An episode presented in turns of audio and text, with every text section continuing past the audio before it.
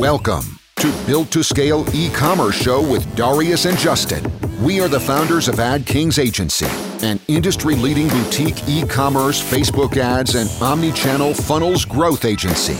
Our insights and expertise have helped to generate over $45 million in revenue and spent over $18 million on paid acquisition for our clients in the last year alone.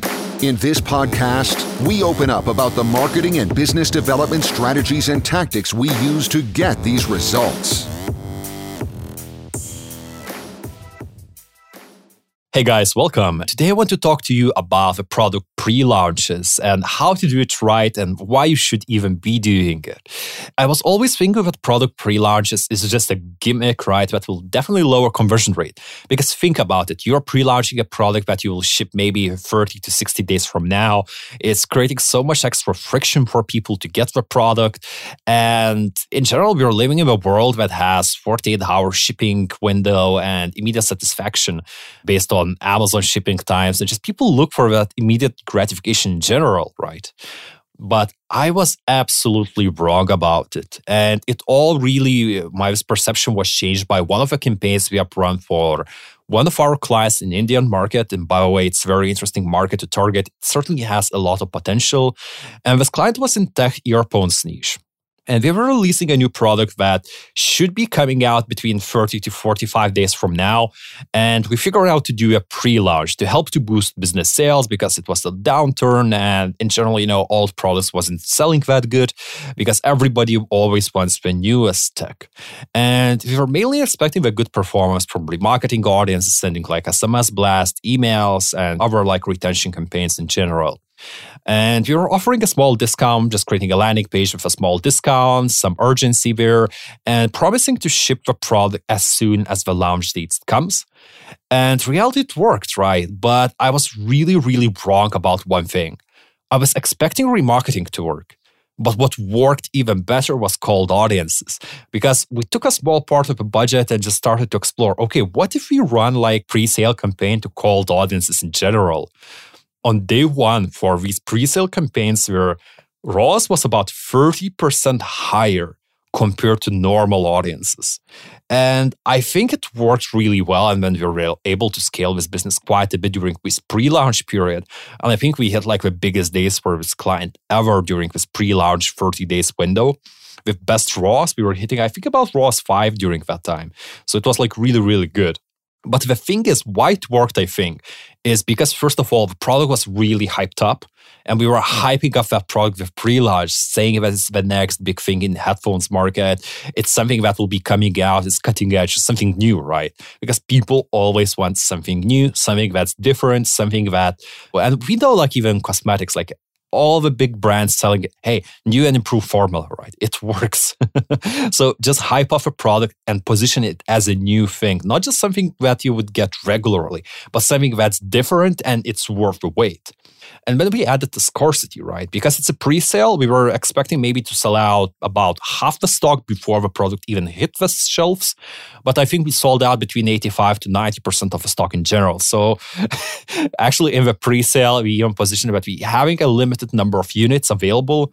It has a small extra discount, and people are honestly crazy for scarcity.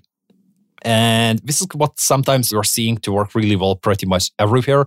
So we just position at it's a limited units. And honestly, we sold out pretty much everything out of them because people were wanting to get their hands on because we would knew if they wouldn't be buying it during the pre-sale, it would take them at least three or four months instead of like 30 to 45 days to get the product if we really wanted.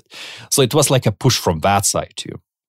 And what we noticed, right, that it of course converted really well, but there were so many extra benefits that sometimes is not as obvious to a business owner. And I also want to cover them because pre-sale has so many extra benefits. For example, if your product has a short life or it has a life cycle in general, for example, you know, tech, once you launch a product, it has about eight months of the lifetime in general. Because when there's like competitors with newer products, somebody launches a product with maybe a longer battery life or something updated, and people in general want the newest thing, right? And if it's in cosmetics, maybe it has a shelf life, and usually cosmetics has about two years shelf life depending on the ingredients.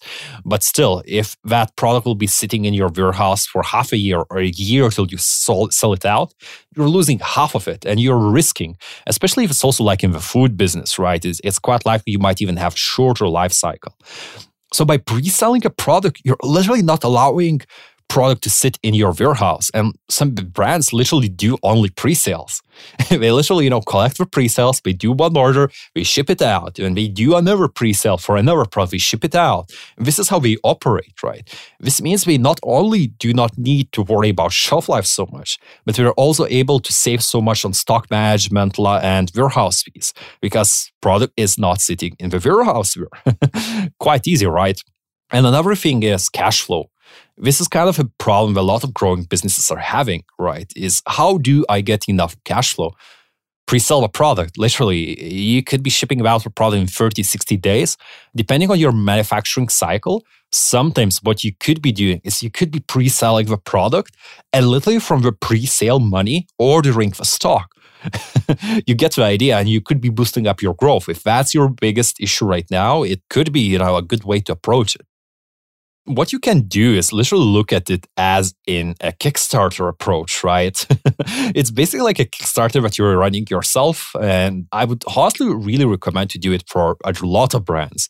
And just to give some examples, if you're, let's say, not in the same niche as the client, but maybe you're releasing a new product, maybe it's a skincare product, new apparel collection, or just something new in general what you could be doing is also gate at launch, right? What you could be doing is literally creating a separate landing page for separate category that maybe is not available directly on the website, but you shoot it out through the ads or you even ask people to sign up for it. So you could be pre-running certain ads and asking people to leave your email if you want early access to your pre-sale and shooting out through the email maybe passwords to access this or just the links to access this.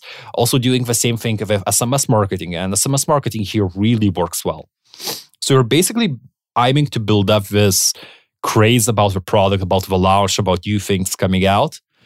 And this is where you're seeing explosions in sales and often I even heard some people and uh, the podcast, not sure if it will be already out there or will be coming out. I actually made a really cool podcast with founder from Honest E-commerce. And he did a launch where he generated about 250K in sales in 24 hours. And he was using exactly the strategy of gated launch. So it certainly works and it can be applied like these pre-sale tactics could be applied for pretty much any business out there. So if you're struggling with cash flow uh, or stock management in general, try it. And we are seeing often, you know, it not only boosts up ROAS, but also adds so many extra benefits. So yeah, guys, hopefully you enjoyed this podcast and see you on another one. Enjoying this podcast? Consider subscribing and sharing it with your friends. This helps us to grow and create more amazing content like this for you.